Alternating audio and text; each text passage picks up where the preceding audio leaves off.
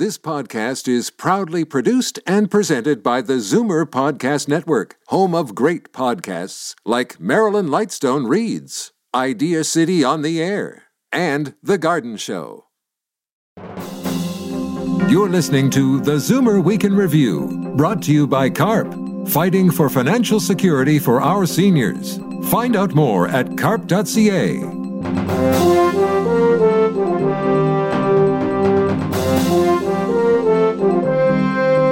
Good afternoon. Welcome to the Zoomer Week in Review, all things Zoomer worldwide. I'm Christine Ross for Libby Znaimer. Shocking real estate fraud leaves Zoomers most at risk. Word of a potential ban on gas stoves in the U.S. has ignited a controversy. But first, here are your Zoomer headlines from around the world. A key pandemic food benefit is set to end in the United States, putting some seniors at risk. Emergency allotments of what used to be called food stamps have been in place for two years, but they're going to expire soon under a new government spending bill. The increased benefits were intended to stop once the government declared an end to the COVID public health emergency. But although public health emergency has been extended until April, the allotments will end earlier in February. Researchers in Singapore say when it comes to adults with hearing problems, those who wear hearing aids are almost 20% less likely to show signs of cognitive decline compared to those who did not. The relationship is preliminary, but even so, it supports previous research linking hearing loss to cognitive decline. In fact, a loss of hearing is one of the top risk factors for dementia, along with smoking, physical inactivity, and obesity. A second theory suggests that people with hearing issues use more cognitive power to listen, leaving little energy for them to focus or remember what they're actually listening to. Yet another theory suggests that hearing loss makes social interactions harder, leading to loneliness, which is a risk factor for dementia. This week, we marked International Holocaust Remembrance Day, and a new survey shows a disturbing lack of awareness of key historical facts about the genocide. The survey in the Netherlands, commissioned by a Jewish group, has prompted calls for better education in the nation that was home to diarist Anne Frank and her family. The survey found that just over half of all respondents and 6 in 10 of those aged 18 to 39 did not know that 6 million Jews were murdered and more than a quarter believe the figure is 2 million or fewer. The poll also found that the number of respondents who believe the Holocaust is a myth was higher than any of the other five nations previously surveyed by the organization.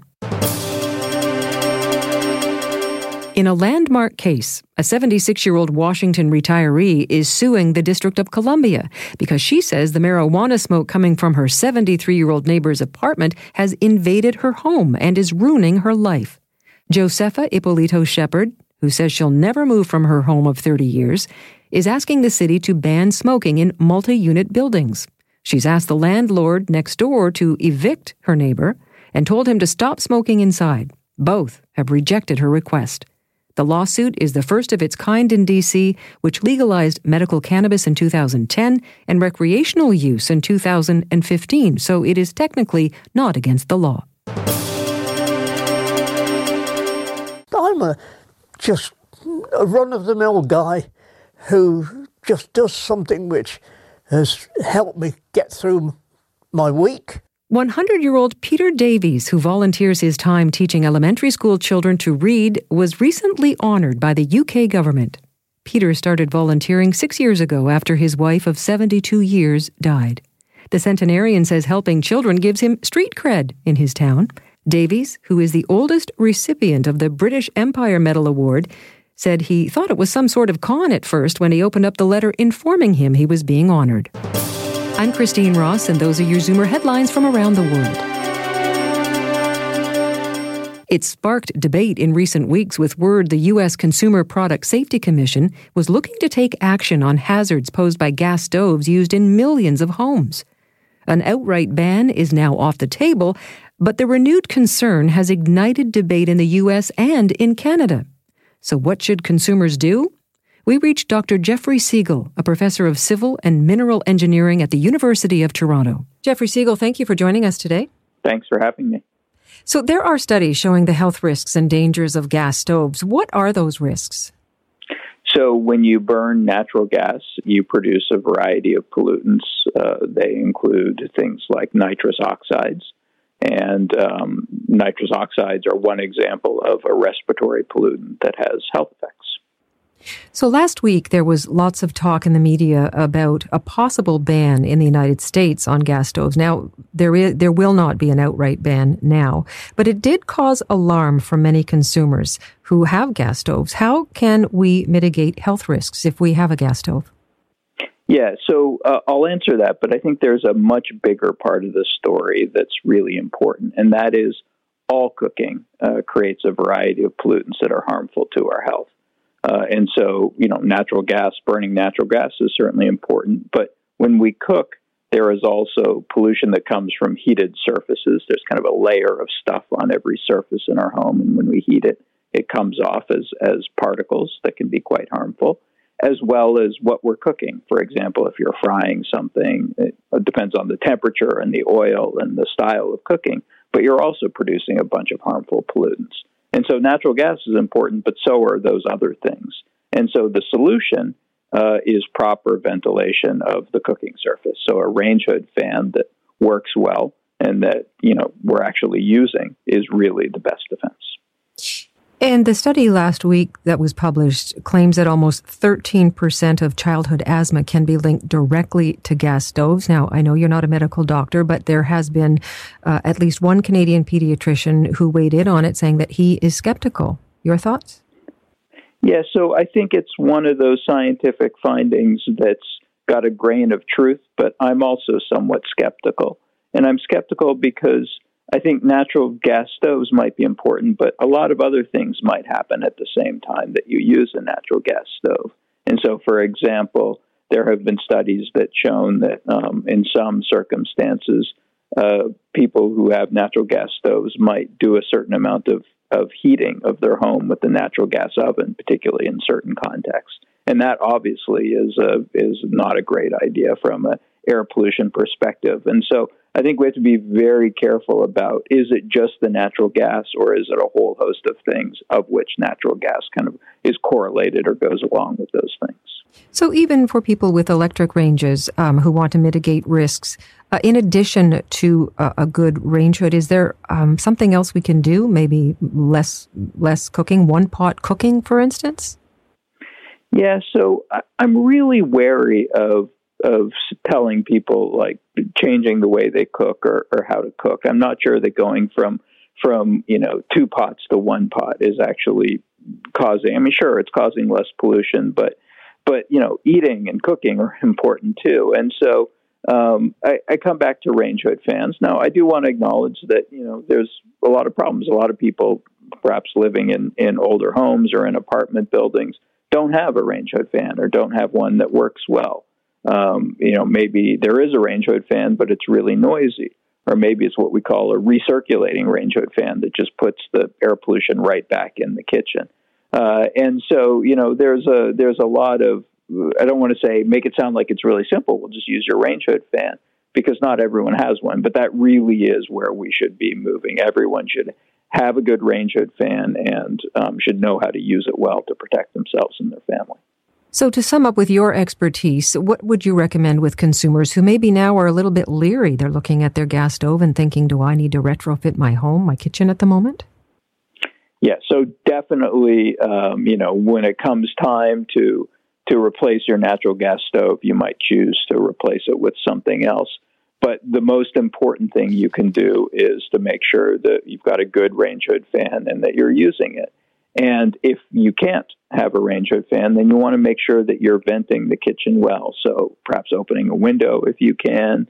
Um, you know, it's not perfect because it doesn't get rid of all the pollutants from cooking, but certainly something like a good HEPA filter operating in the kitchen can help. The good news is that you know if you do put in a good range hood fan and use it, you're you're you're doing a lot. In fact, almost everything to solve the problem.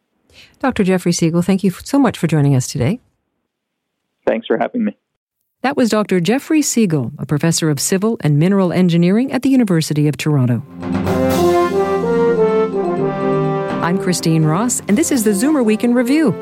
Coming up, imagine relaxing on a tropical beach while back home, thieves were selling your home without your knowledge. You're listening to the Zoomer Week in Review, brought to you by CARP, fighting to hold politicians accountable for better health care. Find out more at carp.ca.